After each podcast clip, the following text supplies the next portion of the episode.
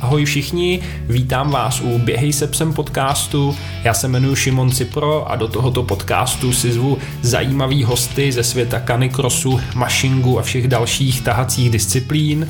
Všechno jsou to zajímaví lidi, kteří v tomhle sportu něco dokázali nebo mají zajímavé zážitky a já věřím tomu, že se od nich můžeme všichni něco nového dozvědět, něco se naučit nebo se jimi nechat inspirovat.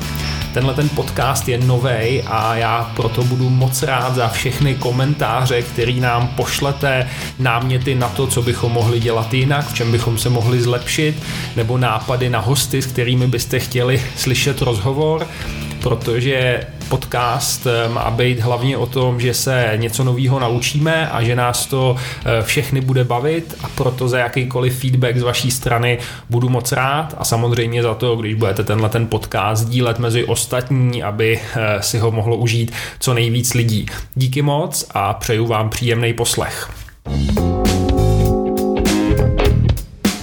Ahoj všichni, tentokrát eh, jsem si pozval Káju, vlastní manželku, protože jsme spolu byli eh, něco přes tři týdny eh, na vejletě po Evropě. Jeli jsme takový road trip se třema psama, dvouma dětma, vlastníma v obytňáku a přišlo nám zajímavý si popovídat o tom, jaký to vlastně je cestovat ze psama po Evropě bez nějakého jasného cíle, bez nějakého jasného plánu, říci, co to všechno obnáší, na co si třeba dát pozor, nebo naopak na co si pozor nedáváme a pak se nám to vymstí. Těchhle těch příběhů máme ještě mnohem víc.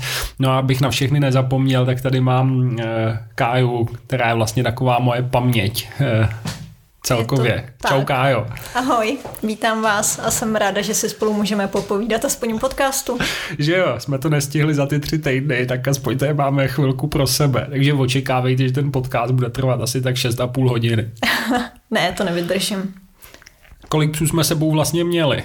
Eh, všechny naše psy, takže tři kusy, které se nám krásně vejdou do auta. Eh, máme německý ohaře, jednoho německého ohaře čistého a dva evropáky.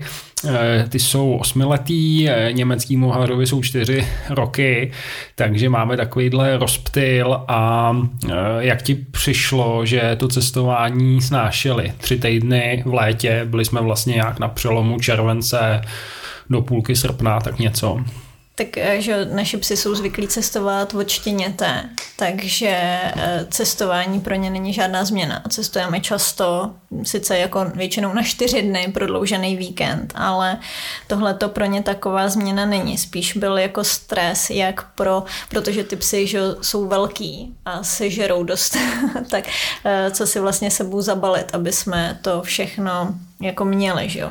Protože když jsme řešili, že budeme přes tři týdny pryč, tak jsme spočítali, že potřebujeme tři pytle granulí, který se v tom autě musí někam dát. 36 kg granulí, no, je to zhruba tak nám vychází jeden pytel na týden a krmíme vlastně jenom e, granulema a protože si myslíme, že velký riziko měnit granule, obzvlášť při takovýhle netradiční příležitosti, kdy ten pes třeba je ve větší aktivitě eh, na té dovolený nebo na tom vejletě, eh, pije jako různou vodu, setkává se s jinýma psama, prostě je e, určitě v tu chvíli náchylnější k nějakým nemocem, zvlášť průjmovým to teplo, který v létě tomu taky nepřidává. Takže z toho důvodu nechceme měnit granule někde po cestě kupovat buch ví co, ale chceme se držet osvědčený kvality a té kaniko, takže jsme sebou měli vlastně nějakých 40 kg kanika, což nám nakonec jen tak tak vystačilo.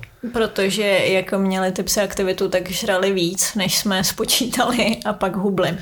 Eh, k tomu vlastně je, že balíme vždycky něco na přilepšenou, aby opravdu žrali, protože eh, jako pro ty psy, než cesta je i důležitá nebo zásadní ta změna režimu, že, jo? že prostě jsou zvyklí normálně být doma celý den spát, odpoledne něco a o víkendech možná něco jako trochu víc, ale teď naraz prostě tři týdny každý den ráno mohl být vejlet, eh, pak mohli jít plavat, pak neměli čas spát, mezi tím prostě podněty furt nějaký někde. Takže eh, ty naše psí trochu nerváky tohle to jako eh, rozhodí určitě víc. Mně nepřijdou, že jsou takový nerváci. no protože jsou stejný jak ty, že jo, tak to přijde jako norma, ale nejsou, uh, jakože pro ty psy ty změny jsou uh, Mož... jako důležitý, nebo prostě těžký. To určitě. Uh, možná by bylo zajímavé říct, jak vlastně krmíme, že krmíme jenom jednou denně, takže granule, voda, maximálně něco teda na přilepšenou k tomu, aby to ten pes žrál, když je třeba hodně unavený. Uh, s tím většinou problémy nemáme, my jsou docela vysavači, ale krmíme, uh, krmíme jednou denně, když pak vidíme, že začnou hodně hubnout, tak krmíme dvakrát denně, že ještě přidáme takovou menší ranní dávku. Ale v létě zase je dobrý, že nestrácejí energii zimou, že tím, že je teplo, tak uh, v létě se nám ještě podle mě nestalo, že bychom museli krmit dvakrát denně. Já si to taky nepamatuju. A proč vlastně jsme přešli na kaniko, na granule z krmení masem a konzervama, který jsme praktikovali předtím. No hlavně kvůli těm cestám, že když jsme eh, vlastně naposledy jsme krmili masem, když jsme vyrazili na tři týdny do Španělska, to maso nám schnilo, že jo. Takže eh, jako měnili Ale zase každý jako věděl, že jsme někam přijeli, takže že jsme tam. No, tak eh, maso už jako z toho hlediska ne. A pak když jsme měnili, že se eh, kvůli tréninku krmilo masem a pak se krmilo granulema na cestách, tak ty psi to těžce nesly a hubly mnohem víc. A že jo, ten třeba německý ohář na to tak náchylný není. Ne, eh, na rozdíl od eh, těch Evropáků, který fakt eh, jako drobné změny pro ně znamenají, že prostě ty kila jdou dolů a pak vypadají jako chodící kostřičky. Hmm. No, pro mě to taky byl velký stres, protože když nám přivezli 30 kg zmrzlého masa v bedně vody a blék a já jsem to na zahradě sekal sekerkou, tak jsem si, ač původem patolog, stejně připadal jako velký řezník, takže, takže jsem byl rád, když jsme pak přešli na granule a pro nás opravdu velký pokrok byl to, když jsme začali krmit kanikem, protože to jsou prostě čerství granule, které perfektně fungují i pro psy v zátěži, takže i když jsme víc ještě trénovali, než trénujeme teď, tak jsme byli schopní je na kaniku eh, bez problémů krmit. No a na ty cesty se prostě sebou veme mamut a nějaký prostě kapsičky typu Duck Energy a, a ty psy jsou schopní s těma granulema prostě vydržet v hezký kondici a formě, pokud zrovna jako třeba německý ohář nevyšisuje na sluníčku a nevypadá jak prašivý. Jo, jo, to se nám stalo, ale jo, už zase jsme přijeli do deštivých jezerek, takže už zase vypadají vypadaj normálně. No tak jo, tak to, to je žrádlo. Prostě žrádlo se snažit držet takový, na který jsou ty psy zvyklí, aby jim to nerozhodilo žádným způsobem ten režim a pokud možno prostě neexperimentovat, protože kombinace experimentování ve žrádle a k tomu e, vyšší zátěž, jiný prostředí prostě povede k tomu, že ten pes e, může mít může mít při nejlepším řičí stolici e, až třeba nějaký zánět střev a není to určitě ideální. A v cizině řešit veterinu rozhodně není jako úplně easy. Určitě, určitě. Uh, no, takže jsme spočítali, kolik máme sebou mít granule a vypravili jsme se na cestu. Možná další takový zajímavý bod, jak vlastně ty psy převážíme. Eh, tak eh, v obytňáku není úplně bezpečný mít ty psy ve vnitřním prostoru, protože tam pro ně tak není... to si myslím, že není asi bezpečný jako v žádném autě mít psi ve, jako na volno ve vnitřním prostoru. No jasně, tak eh, ale dají se třeba nějak cvakat jako na postroje do pásu, jenomže my všechny sedačky, že máme obsazený dětma a náma, takže tam prostě pro ně není místo, kam je cvaknout. Takže jsme jim udělali v obytňáku z garáže prostě cestovní místo, nebo jejich vlastně domeček.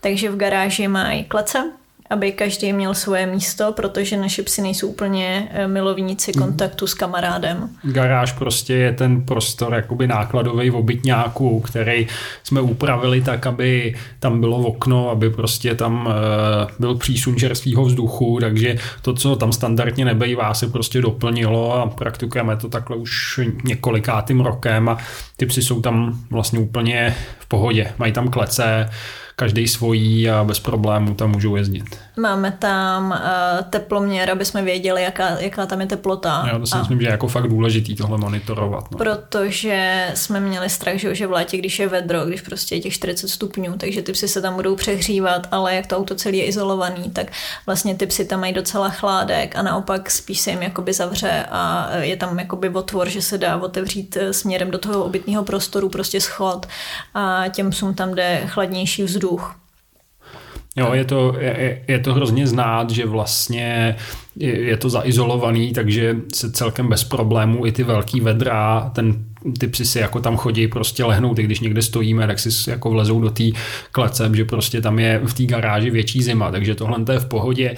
Když někdo jezdíte eh, osobákem, tak samozřejmě prostě je problém, že ten osobák se strašně vyhřeje a člověk tam toho psa nemůže v žádném případě nechat eh, na sluníčku někde stát, ale třeba v nějaký zaizolovaný dodávce si myslím, že už to taky bude jiný. No a samozřejmě se snažíme, když to jde parkovat někde jako ve stínu, ale eh, ale ty psy mají to své místo jako rádi a berou to, že prostě když se cestuje, tak to je jejich místo, kde mají ten svůj klid a i tam můžou odpočívat, což je podle mě alfa omega delšího cestování. Nechat těm psům, ať mají někdy prostě klid.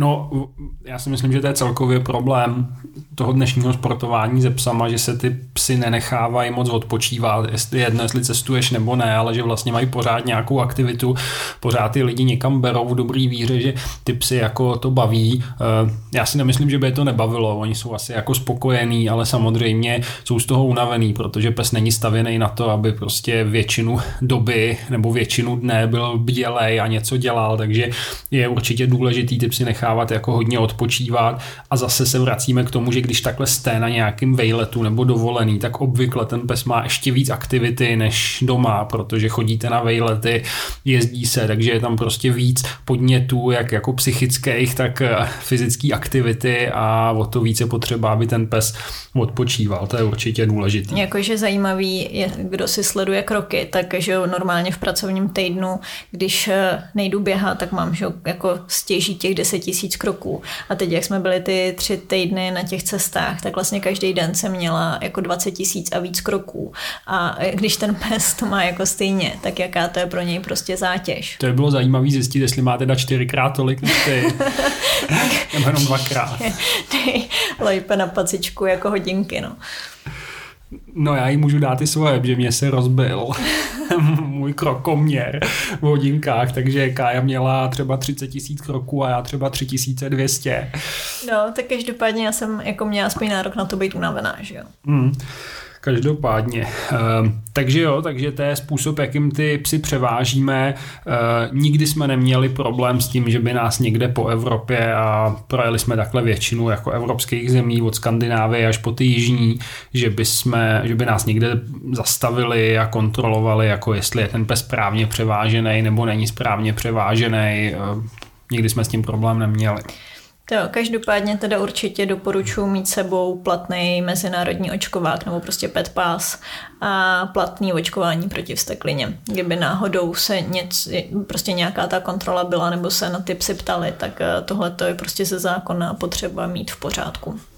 Jo, jo, to určitě. Zkontrolovat to před cestou. Protože... ne až po cestě. A jinak zajímavý je, že v Polsku neplatí tříletá vsteklina hmm. očkování, že do Polska je potřeba mít aktuální uh, roční prostě to okno uh, platný. Co dalšího za vybavení uh, na takhle další vejlet uh, sebou všechno máme? Tak uh, Důležitý je určitě mít sebou postroje, když je to aktivní dovolená, aby jsme chodili a nemuseli na místě nebo všude tahat ty psy jenom na obojku. Uh, takže celou naší výbavičku na každýho dlouhý postroj, na každýho psa krátký postroj. Uh, tím, že jsme kombinovali že jo, i plavání, tak jsme sebou táhli plovací vesty, aby si mohli hezky zatrénovat prostě v jezerech. Pak lékárnička je důležitá, to nechám asi tebe popsat, co třeba my máme všechno v lékárničce, protože no, každou chvíli se nám vlastně něco stane. No je hodně těžká, takže tam toho máme asi hodně. Ale samozřejmě nějaký drobný zranění s tím psem absolvujete skoro na každý dovolený, obzvlášť když jako hodně chodíte nebo trénujete, tak um, v podstatě se nevyhnete tomu, že si něco udělá s packou, odřesí, strhne si drápek, zlomí si drápek a je potřeba to ošetřit, že nechcete řešit veterinu někde e, na cestách, jednak samozřejmě je to komplikovaný kvůli jazyku, jednak je to komplikovaný kvůli tomu, že vám to skazí dovolenou a tomu psovi taky a nechcete, aby se to tomu psovi samozřejmě jako zanítilo, třeba ta pacička, takže je potřeba tyhle ty základní věci v té lékárničce mít, abyste to mohli mohli včas ošetřit, včas vydezinfikovat, což je nejčastější případ, prostě nějaká drobná rána, ať už na v oblasti jako polštářku nebo drápu, případně někde prostě zaražená trošku větev, škrábnutí, který eh, je vždycky důležitý prostě vydezinfikovat, vyčistit. Eh, většinou tohle to bohatě stačí, aby člověk zabránil tomu, eh, že se to infikuje a bude tam nějaký větší problém, který pak bude třeba řešit s veterinářem. Takže Um, dezinfekce, obvazy, čistý čtverce, sterilní na to čištění a pak dobrý je sebou mít eh, kobán, pružný obvaz vlastně, který, to, který můžete zafixovat, třeba když si pořeže nějak nohou ten pes, tak tam to vyčistíte, dáte tam sterilní čtverce, eh, zavážíte to tím kobanem, aby se do toho nic nedostalo, zůstalo to čistý, ještě to, jste to trochu stáhli, aby to třeba nekrvácelo. Tohle to všechno vlastně je v psí lékárnice od Loipe, eh, tenhle ten základ, Eh, plus botičky samozřejmě, o těch si možná pak můžeme povídat ještě chvilku díl. No a eh, my navíc, eh, protože máme ty psy sebou tři, to znamená třikrát větší pravděpodobnost, že se jim něco stane, než obvyklýmu pejskaři, který má sebou jednoho pejska, tak ještě tu lékárničku máme rozšířenou o antibiotika Eh, šití, když by ten pes eh, se prostě ta rána byla větší a tak, tak... Eh, Tam jenom jako spíš, že ne každý se asi dovolí zašívat vlastního psa, že? Jo, jo, tak. tak samozřejmě nám dává trochu výhodu to, že přece jenom jsme s tou medicínou přišli dřív do styku, že jsme původně oba doktoři, takže takže kdyby prostě byla nějaká drobná nebo je drobný zranění, který je potřeba zašít, tak si to třeba uděláme, uděláme sami, ale každopádně je dobrý si to doplnit nějakýma lékama, eh, proti bolesti, proti teplotě a upřímně řečeno nerozlišujeme lékárničku psí a lidskou, takže tam máme i lidské věci, tak aby jsme živočišný uhlí, prostě něco, něco na střevní potíže, aby jsme byli eh, co nejvíc samostatní a minimalizovali nutnost jít k jakýmukoliv doktorovi, protože jak je známo, když eh, chce člověk zemřít, tak jde k lékaři. Přesně tak. No a pak určitě všichni pse mají známky s číslem telefonním v mezinárodním formátu, protože eh, když tam máte telefonní čísla, nemáte předtím plus 420 nebo 421 Slováci, tak eh, vám je to třeba ve Francii úplně k ničemu. No. Eh, tady máme známky, teda samozřejmě kontaktní údaje, to je jako naprostý základ mít na psovi tyhle ty údaje na obojku. A plus teda ještě máme pro jednoho psa, který častěji rád chodí na vejlety eh, někdy, tak eh, na ně máme ještě gps vlastně používáme trakty německé, myslím, že jsou to Němci, který funguje po celé Evropě a funguje to fakt dobře, takže když prostě nedej bože, by ten pes někam odešel, tak eh, přestože mě osobně je blízká filozofie, když se mnou pes nechce bej, tak ať jde, ale pak je nám to stejně tak jako líto a potom psovi se nám hned začne stejskat, takže bychom ho hledali a proto má GPS. -ku. Tak já bych možná vysvětlila, že eh, ty psy, jako samozřejmě, když je nemám pod kontrolou, tak je nepouštíme, ale eh, prostě tahle ta jedna fena opravdu je hodně volnomyšlenkářka a má občas potřebu cíleně Ale v cizině se nám to nikdy nestalo. Většinou se, jako stalo se nám to párkrát tady v Čechách a na to konto dostala gps aby prostě ne, neodcházela. A i když se to stalo jenom párkrát, tak to je prostě zážitek, který člověk nechce, protože samozřejmě je mu potom psovi jako smutno a bojí se, co se mu stane a, a tak. I když potom teda, když přijde, tak by ho nejradši zabil. Ano, což jsme samozřejmě neudělali, ale koupili jsme tu gps Hmm. Takže člověk naštvaný a ještě tratí peníze za gps tak. tak jo, máme určitě na postroje, sedáky, odpružený vodítko, eh, nejenom kvůli tréninku canicrossu, ale hlavně teda kvůli vejletům, protože psy na vejlety vodíme na krátkém postroji, eh, v podstatě jakýkoliv krátký postroj, eh, který máme v nabídce na e-shopu, je k tomu vhodný, ať už je to Line nebo Rock ty liny se nám osvědčily asi tak nejvíc na ty naše psy, to sedí opravdu hezky. Ale to je prostě pes, pes od psa nebo rasa od rasy a jakýkoliv z těch krátkých postrojů jde určitě perfektně použít na vejlety. A jednoho psa bereme na vejlety radši v dlouhém postroji, protože to je takový tank, který prostě táhne, dokud nepadne, takže Hmm. A to je další věc, pokud máte taky pejska, který um, prostě táhne pořád a nemá záklopku v tom výkonu, tak jste to vy, který musíte dávat pozor na to, aby se ten pes nezranil a když už prostě vidíte, že je úplně šíleně unavený, že už mele z posledního, tak ho buď vzít na volno, eh, nebo prostě zastavit, eh, aby měl nějakou regeneraci, nebo aby měl chvilku čas jako odechnout, jak dobrý k tomu třeba použít to Duck Energy, což je jaký patéčko, který prostě do, mu dodá tomu psovi energii poměrně rychle. Takže fakt musíte to být vy, který dáváte pozor na to, jestli je ten pes v pohodě nebo ne, že spousta psů je schopná jít přes hranu, přes čáru a e, potom je to může prostě bolet nebo to může způsobit i nějaký větší, větší problém. Každopádně mě napadlo, že jsme ještě neřekli, jak uh, řešíme dlouhé cesty že vlastně uh, psi teda jsou v eh, těch svých boudičkách prostě v té garáži a že dlouhou cestu rozdělujeme zhruba na čtyřhodinové úseky, kdy samozřejmě záleží, že ty psy jsou zvyklí 8 hodin dopoledne spát, takže vyjedeme a můžeme jet jako třeba no, 4-5 hodin prostě stejně díl nevydržíš řídit, že jo. No, Já bych a... vydržel, ale dětem se chce vždycky čurat. Jasně. Takže uh, zastavujeme normálně na benzínkách. Já bych vydržel i 18 klidně. Jasně, v kuse řídit. Hm. No, takže zastavujeme na benzínkách nebo odpočívadlech a ty psy prostě vyvenčíme, necháme protáhnout, dáme jim napít. Eh, což je důležité. Ale nehrotíme to s tím venčením, jako když se jede, prostě víme, že nás čeká tisíc kilometrů třeba přejezd, eh, tak jsme zahajovali tu naší dovolenou, jsme jeli vlastně do Francie, bylo to asi 12 kilometrů a mezi tím jsme nechtěli nikde stavit, takže jsme fakt jako zastavili, vyvenčili a není potřeba to zase hrotit, že by ten pes potřeboval nějak dlouho být venku, prostě stačí na chvilku zastavit, eh, vyvenčit na parkovišti, nabídnout vodu a jet dál, protože samozřejmě ten pes tu cestu, která trvá 24 hodin třeba bez problémů, ani ne, ani ne bez problémů vydrží a pak eh, se pořádně vyvenčí až na místě. Přesně tak. Občas, když máme chuť a po cestě najdeme nějaký hezký místo, tak třeba zastavíme, že a jdeme jako na procházku, ale v podstatě spíš než kvůli psům to děláme kvůli dětem, protože ty mají uh, víc S těma je to cestování mnohem komplikovanější než se psama.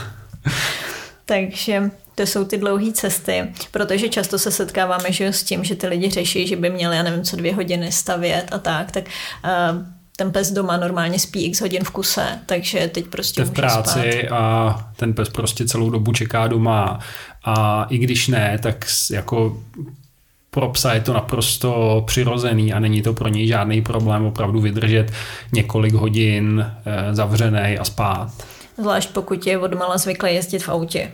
Eh, pokud si pořídíte samozřejmě nějaký obsah eh, problémama z útulku, který má prostě špatné zkušenosti, tak je rozhodně lepší začít jezdit postupně, než se, vyraz, než se rozhodnout jet eh, z Čech prostě do Francie, do Španělska nebo ještě někam dál. Určitě.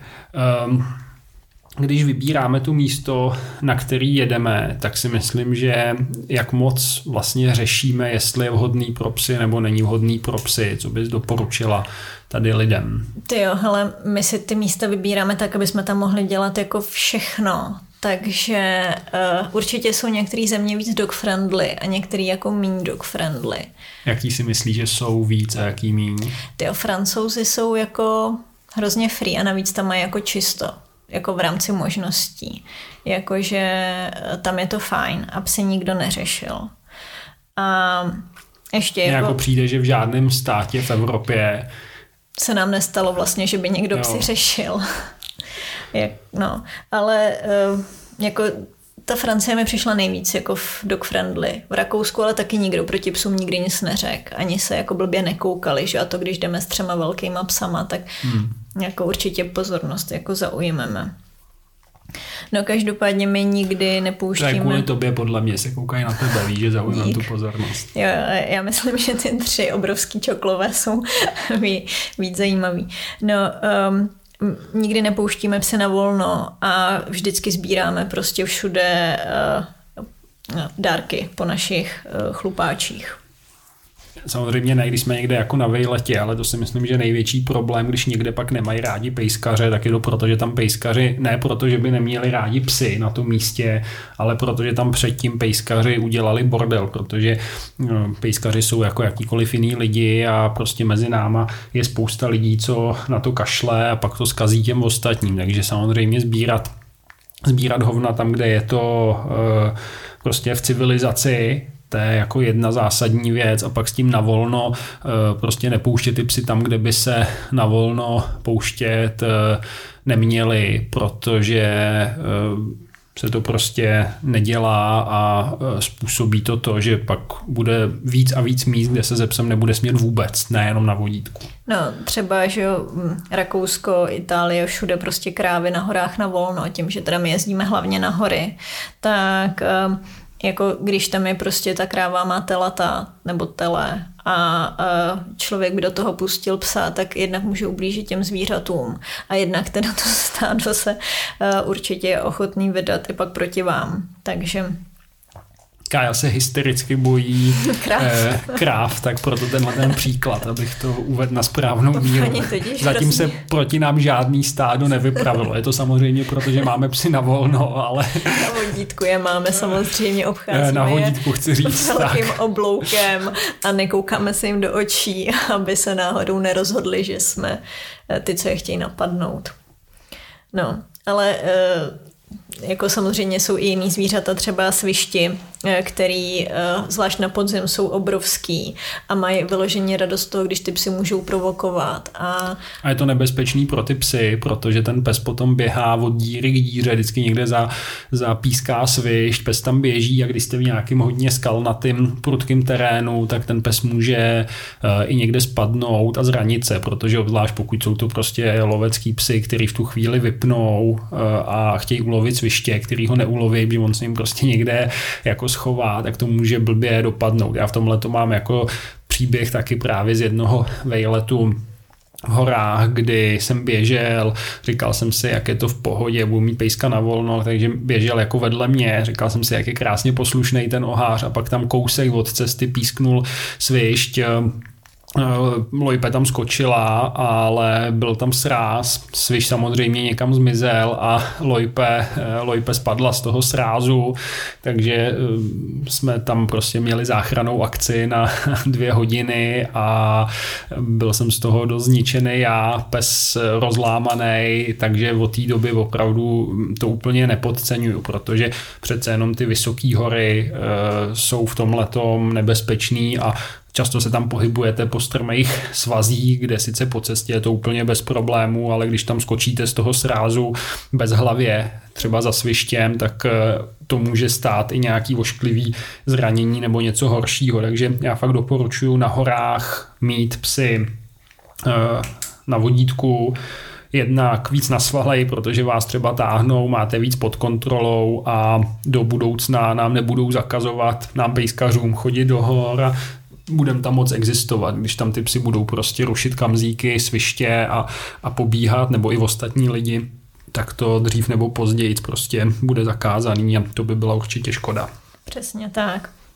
No a jinak teda s těma terénama, eh, když už se rozhodnete vyrazit na vejlet, tak se kouknout, jak to v té oblasti vypadá, protože na tohle jsme taky asi jako eh, přitahovači eh, nejdebilnějších cest, nebo jak to slušně říct, protože třeba v Šamoní se ti stalo, že jsi vyrazil na eh, cestu, kde byl škrtlej pes, z čehož toho piktogramu jsme pochopili, že... To bylo jasný, že když mám škrtlej pes, tak musí být na vodítku a to jsem ho měl, takže jsem šel dál.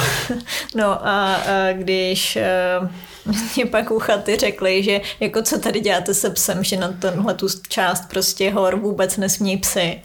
Tak, um, a na druhou stranu podotknout, že to byli francouzi, takže to bylo úplně v pohodě, protože mi prostě jenom mile řekli, že tam nesmím ze psem a jít se vrátím zpátky.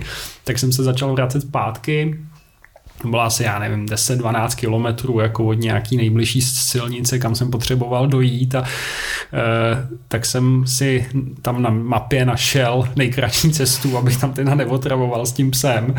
E, nejdřív to bylo hodně prudký, pak tam byly pár takových kratších žebříků, tak jsem vzal lojpe do podpaží a pak začala feráta a e, když už jsme tam byli, tak jsme to teda slezli, ale narážím na to, co říká Kája, že je jako opravdu dobrý, když jdete se psem, tak se podívá do mapy, Ty mapy CZ fungují po celé Evropě dobře a tu cestu si trošku naplánovat, že zvlášť když máte velký psa, který je těžký, tak s ním líz feráty v podpaží je prostě nepříjemný. Je to sice dobrý pocit, když pak slezete z 30 metrového žebříku a zatleská vám tam skupina francouzských důchodců jako s horským průvodcem, ale eh, vy víte, že to bylo jako těsně předtím, než jste z toho žebříku spadli vy, ten pes, tak eh, eh, jako asi to je zážitek, který se člověk může prostě vyhnout. Jo, jo, a bohužel tenhle zrovna není jako náš jediný, máme jich víc, když třeba vybereme krásnou cestu pro děti eh, na nějakou prostě nevím, co to bylo, nějaký kopec a pak ten konec je deset žebříků a všichni tleskají eh, dětem, že jdou sami, protože my se tam zoufali snažíme hlídat ty tři psy. No, takže... Ale zase, když se prostě určí cíl, tak se tam musí dojít, že No jasně, jako přece to nevzdáme před cílem. No, tak... Když takhle chodíme po těch horách, tak taky používáme standardní postroje, které nejsou samozřejmě nějak jako horolezecký, toho psa v tom nejde pověsit, ale pomůže to hodně, i když máte třeba psa, který netáhne a potřebujete na horách někde překonat nějakou těžší místo, tak je vhodný, aby ten, i když vás ten pes jako netahá předtím, tak ten postroj prostě vám pomůže v tom, že ho vezmete a ten postroj chytnete ho a můžete ho vysadit nebo vytlačit nějaký těžší stupeň nebo větší terénní skok, eh, což by se vám prostě dělalo blbě, kdybyste ho měli tahat za oboje, takže tomu psovi můžete ublížit, nebo by to vůbec nešlo. Takže jako postroj, i když máte psa, co netáhne, tak na vejlety v každém případě prostě 100%. No a potom určitě teda se dá, když už jsme u toho mít opasek, stačí běžecký opasek nebo prostě nějaký... Fair belt, tracking belt, nějaký z těch, těch opasků, no. Eh, ale je to fajn, že máte prostě volné ruce a na některých úsecích je dobrý se prostě přidržovat, no. Určitě. Ehm, za vybavení ještě mě napadá, co sebou vozíme pravidelně, je haftěrka ručník pro psy, co má dva důvody. Jeden důvod je, že vlastně tím ty psy chladíme, když eh, je vedro, jsme na vejletě, tak ta haftěrka je zavřená v takové plastové krabičce a, a vlastně vezmete vlhku a můžete ji na toho psa hodit. A pak taky ty psy hodně utíráme, že když jste někde tři týdny, tak eh, máte nějaký deky v pelíšku, ale nemůžete jich mít neomezený počet a je dobrý, aby tam ten pes měl fakt čisto hlavně je to problém v momentě, kdy se ty psy koupou v nějakém jezeře a teď by se tam zapařili, takže a byli špinaví, tak prostě z toho mají různé vyrážky. Um, a to samozřejmě zase nechcete, aby ten pes prostě trpěl, takže, to, takže je důležitý je fakt jako dobře otřít předtím, než je zavřete do klece a já doporučuji otřít tou haftěrkou a pak vzít nějaký suchý hadr, ruční, prostě prostě radlo, něco, na co jste zvyklí a otřít toho psa do sucha, pak ho až zavřít do klece, když třeba přejíždíte dál nebo přijdete do kempu a, a tak. S tím otíráním ještě doplním určitě pořádně otřít podpaží, pacičky, kouknout i třeba mezi polštářkama, jestli náhodou tam pes není zapařený, protože oni pak, jak je to začne trochu svědět, tak jsou schopní se rozlízat. A zase je to něco, co byste pak museli zbytečně řešit. A za ušima. ne, měli špínu za ušima. V sumse nemusíme kontrolovat uši, to si splet s dětma. Takže takže já vtěrku určitě psy otírat prostě hezky do čista a do sucha, aby byly voňaví. Mimo to teda já fakt nesnáším špinavý psy. No.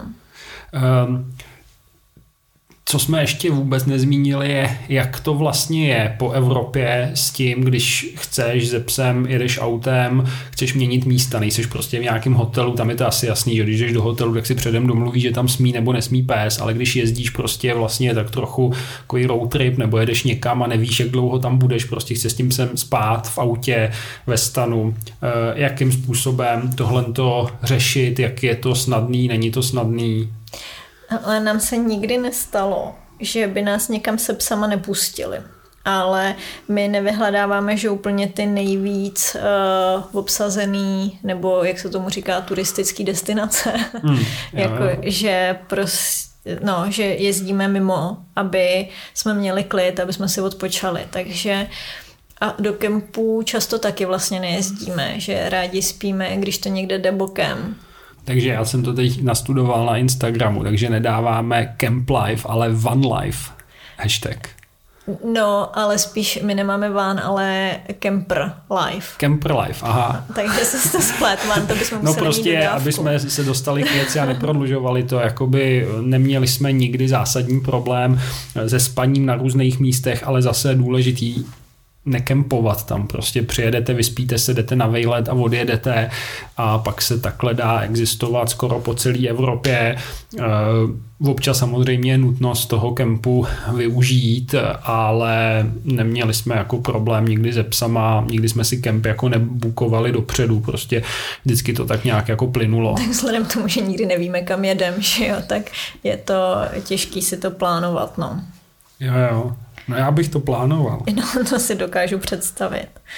Eh, no, jinak pro psy je ještě určitě hodně náročná změna počasí, že třeba, že teď jsme vyjeli od nás, bylo relativně chladno, přijeli jsme do Anesy a tam bylo ty asi 100 stupňů, jakože prostě eh, nechutný vedro. Takže ty psy z toho byly strašně splavený, protože to nebylo jenom, že je vedro, ale ještě to byl šok z toho, že ze zimy jsme přejeli do vedra. Ta změna je vždycky jako důležitá. I v tréninku, když člověk trénuje canicross, mashing, tak eh, prostě nekoukat na aktuální teplotu, ale koukat na změnu teploty oproti předchozímu období, protože prostě když je venku 10 stupňů a eh, předtím předtím eh, bylo na nule celou dobu, třeba v zimě, tak prostě těch 10 stupňů už může být vedro, i když je to jinak počasí, v kterém se dá celkem obstojně trénovat. Takže vždycky koukat na tu změnu toho počasí a i na tý dovolený to zohlednit, když někam jedete. No, takže místo, aby jsme první den vyrazili na výlet, na který jsme se těšili, tak eh, jsme šli prostě k jezeru a tam se psi mohli jako cachtat. No. Jo, jo, jo. Tak jo. Um, jaký režim si myslí, že je dobrý ze psama na tom vejletě, a to je dnes trvá čtyři dny nebo tři týdny, eh, držet. Má smysl držet vůbec nějaký režim nebo prostě sledovat to, jak ty psy na tom aktuálně jsou? Tak eh, my tím, že ty věci úplně neplánujeme, tak eh, že spíš sledujeme, jak ty psy na tom jsou a myslím si, že to je pro ně i lepší, protože kdybych si něco naplánovala a dodržovala to a prostě jako nějakému psovi hol dojde dřív a nějakému později. Každopádně Určitě ten pes nemusí na všechny aktivity chodit s váma a nemusí každý den mít eh, nabitý program, protože když se oteplí, ten pes je spokojený, když spí a chodí čůrat a dostane třeba naplněnou hračku nebo zamraženou naplněnou hračku, prostě si ji vylíže, uklidní se, pak prostě se někde svlaží v rybníku a je jako šťastný. Místo toho, abyste ho táhli prostě na výlet, on byl splavený, vyčerpaný a ještě třeba prostě z toho přehrátí pak měl průjem nebo nedej bože zvracel. Určitě. Ehm, když eh, když ten pes vlastně jakoby je na vejletě, kde třeba nemá pořád přístup k vodě, eh, pak se někam přejíždí autem, tak jakým způsobem řešit eh, pitný režim? Tak my vlastně postupně, že jo, jsme ty psy naučili, že jim cíleně nabízíme pít a oni jako vždycky se napijou, takže jim nemusíme nějak ochucovat tu vodu.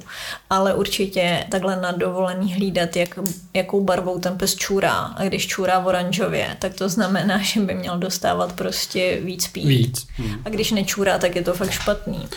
No, tak to asi by jako se vůbec do téhle fáze nemělo dostat. Jasně, ale někdy se stane, že opravdu ten pes po x hodinách vyjde ven z auta, zvedne nožičku že jo, a jdou z něj čtyři kapky, tak jako to už je vykřičník, jakože je potřeba toho psa naplnit, napojit. a napájet zase jako vodu něčím ochutit. Aby to ten pes vypil, že to, že jako nechce pít, neznamená, že nemá žízeň. To je důležitý si u psů jako uvědomit, že um, třeba ten, řekněme, stres prostě z toho, z té změny režimu je pro ně takovej, že koukají se prostě, co se děje okolo a nenapijou se. Takže to, že pes nechce pít, ještě neznamená, že tam není nějaká mírná dehydratace. Takže je důležitý to, co říkáš, to tomu psovi ochutí ochutit něčím a dát mu prostě napít a to, že pak čurá pravidelně, že čurá nějak normálně zabarvenou moč, která nevypadá jak magi, tak eh, to je prostě známka toho, že ten pes v pořádku. Jo, a u toho teda, jak jsi říkal, že pes, když nechce pít, že to neznamená, že nemá žízeň, to stejný je to s jídlem. Některý psy prostě ze stresu nejedí, takže... Jo, ale bez žrádla vydrží ten pes jako mnohem díl, No, ale že nevydrží ti pak vejlet. Takže eh, je dobrý sebou mít něco na ochucení, kdyby náhodou tahle ta situace nastala. Ale, ale to- zase nehysterčit, jako když, Když ti jednou ten pes pes ne- nechce prostě žrát, tak eh, se jako svět nezboří, že jo. No, ale proto jasně. si myslím, že ty jako určitě jsou dobrý ty přilepšovadla, že jo, vzít si prostě ty kapsičky Duck Energy, které jsou na tohle to skvělý, že to člověk třeba dá na granule a když ten pes je zvyklý žrát jenom granule, tak pak tohle sníž spíš, když je unavený nebo ve stresu z toho, eh, z té změny režimu. Ale zase eh, jako nehysterčit a určitě je zásadnější samozřejmě ta hydratace, protože eh, ta dehydratace vede k problémům mnohem rychleji, než to, že ten pes třeba jeden den nebude žrát nebo dva dny nebude žrát. Jasně. No, jo, to s- určitě souhlasím. No a pak um, ošlapaný pacičky. Když eh, ty psy taháte na hodně vejletů, je třeba právě teplo, protože letos prostě bylo jako hrozný vedro, tak i po relativně krátkých vejletech si ty psy můžou oťapkat pacičky, jakože je nemají sedřený, na to si samozřejmě hlídáme, ale že pak je prostě ty packy bolej, takže další den ho je prostě nechte odpočnout. A poznáte to tak, že ten pes vlastně lehce kulhá nebo odlehčuje tu nohu. Eh, Čím je ten terén hrubší, tak tím víc třeba tu nohu odlehčuje, takže když ho pak vy dáte na parkovišti šotolinovým, tak vypadá, že strašně kulhá, ale pak přejde na trávu a kulhá o něco míň. A nebo nekulhá vůbec nebo nekulhá trávě. vůbec, pak zvyhnete tu packu a vidíte, že je taková trochu světlejší trochu světlejší a kropenatá taková, jakože se střídají prostě světlejší s tmavšíma flekama, tak to je prostě známka toho, že ta rohovinová vrstva je ošlapaná a že toho psa to vlastně bolí, takže to není jako zranění ve smyslu, že by to bylo pronikající zranění na krev, ale Je to jako kdybyste prostě byli zvyklí chodit v nějakých odpružených botách a pak si vzali eh, takový ty ponožky pogumovaný, tak taky prostě vás to bude bolet, když budete šlapat třeba na sklo. Takže eh, na tohle to ne, nevylekat se tím, dá tomu psovi pauzu a určitě sebou mít botičky na letní dovolenou jednoznačně Protector Booties eh, od Nonstopu, který jsou akorát tak jemný a hodně toho vydržejí, dají se vzít i na kameny a vlastně po tom, co k takovému zranění nebo opotřebení těch tlapiček dojde, tak oblíct, tu ponož, oblíct ty ponožky Protector Booties a ten pes může zase za den, za dva dní úplně bez problémů eh, na vejlet. Ideální samozřejmě je prevence a to znamená oblíct tomu psovi ty botičky jako předem, ale to samozřejmě ne vždycky jde. No. Jakože dáváme na to pozor a stejně si zase jako dva psy oťapkali pacičky, že jo, takže eh, nevždy to odhadnete. Eh, Jaký jsou vlastně rizikový faktory pro to, aby ten pes si poškodil ty drápky nebo packy? Co k No. tomu vede nejvíc? Teplo, ostrý povrch, kameny a to, že ten pes ten jako tah, táhne. no. Že když táhne jak hovado, tak samozřejmě se ty nohy zničí dřív, než když jde prostě jako volně a no, přemýšlí. Takže zase, zase je to to, co se bavíme strašně často. I v podcastu jsme se tady o tom povídali, že vlastně dobrý pejskař je pejskař, který zná toho svého parťáka, věnuje mu dost pozornosti a, a ví tyhle věci, ví, jak má citlivý tlapky, jak rychle se poškoděj, jak moc ten pes táhne a tak. A to je právě podle mě veliká výhoda nebo veliká zkušenost těchhle těch výletů, že člověk ty psy mnohem líp pozná než v běžném režimu, protože s ním má 24 hodin denně a e, v různých situacích, takže je to jako když si prostě najdete holku nebo kluka, že, tak se říká, vemte ho na hory a zjistíte, jako jestli s ním chcete být, i potom zase vrátíte. A s těma psama je to stejný, prostě poznáte sami sebe, ten váš vztah, i ty psy na těchhle těch vejletech úplně nejlíp. Přesně tak. Kámen. Tak jo. tak Eh, Mně už nic dalšího nenapadá, ale pokud vás, naše milé posluchače, by eh, něco napadlo a něco vás zajímalo, tak nám napište na info zavináč eh, běhejsepsem.cz, napište nám na sociálních sítích, koukněte na videa, kde taky některý z témat, o kterých jsme se tady bavili, probíráme na našem YouTube kanále Jinak se mějte moc krásně, užijte si všechny vejlety, které vás ze psama čekají, ať už jsou dlouhý nebo krátký, daleko nebo blízko a já doufám, že mě Kája zase takhle někdy vyveze někam. Jo, tak když poprosíš, není problém. Tak jo, tak díky za poslech. Mějte se krásně, čau. Čau vám podcast líbil a chtěli byste ho nějakým způsobem podpořit, tak ten nejlepší způsob, jak to můžete udělat, je odebírat ho, dát mu recenzi na jakýkoliv aplikaci, kterou k poslechu podcastu používáte, no a nebo se koukněte na náš e-shop běhejsepsem.cz, kde můžete pro tenhle ten krásný sport eh, koupit všechno vybavení a tímhletím způsobem podpořit i podcast. Díky moc, mějte se krásně a eh, doufám, že se zase brzo uslyšíme. Ahoj.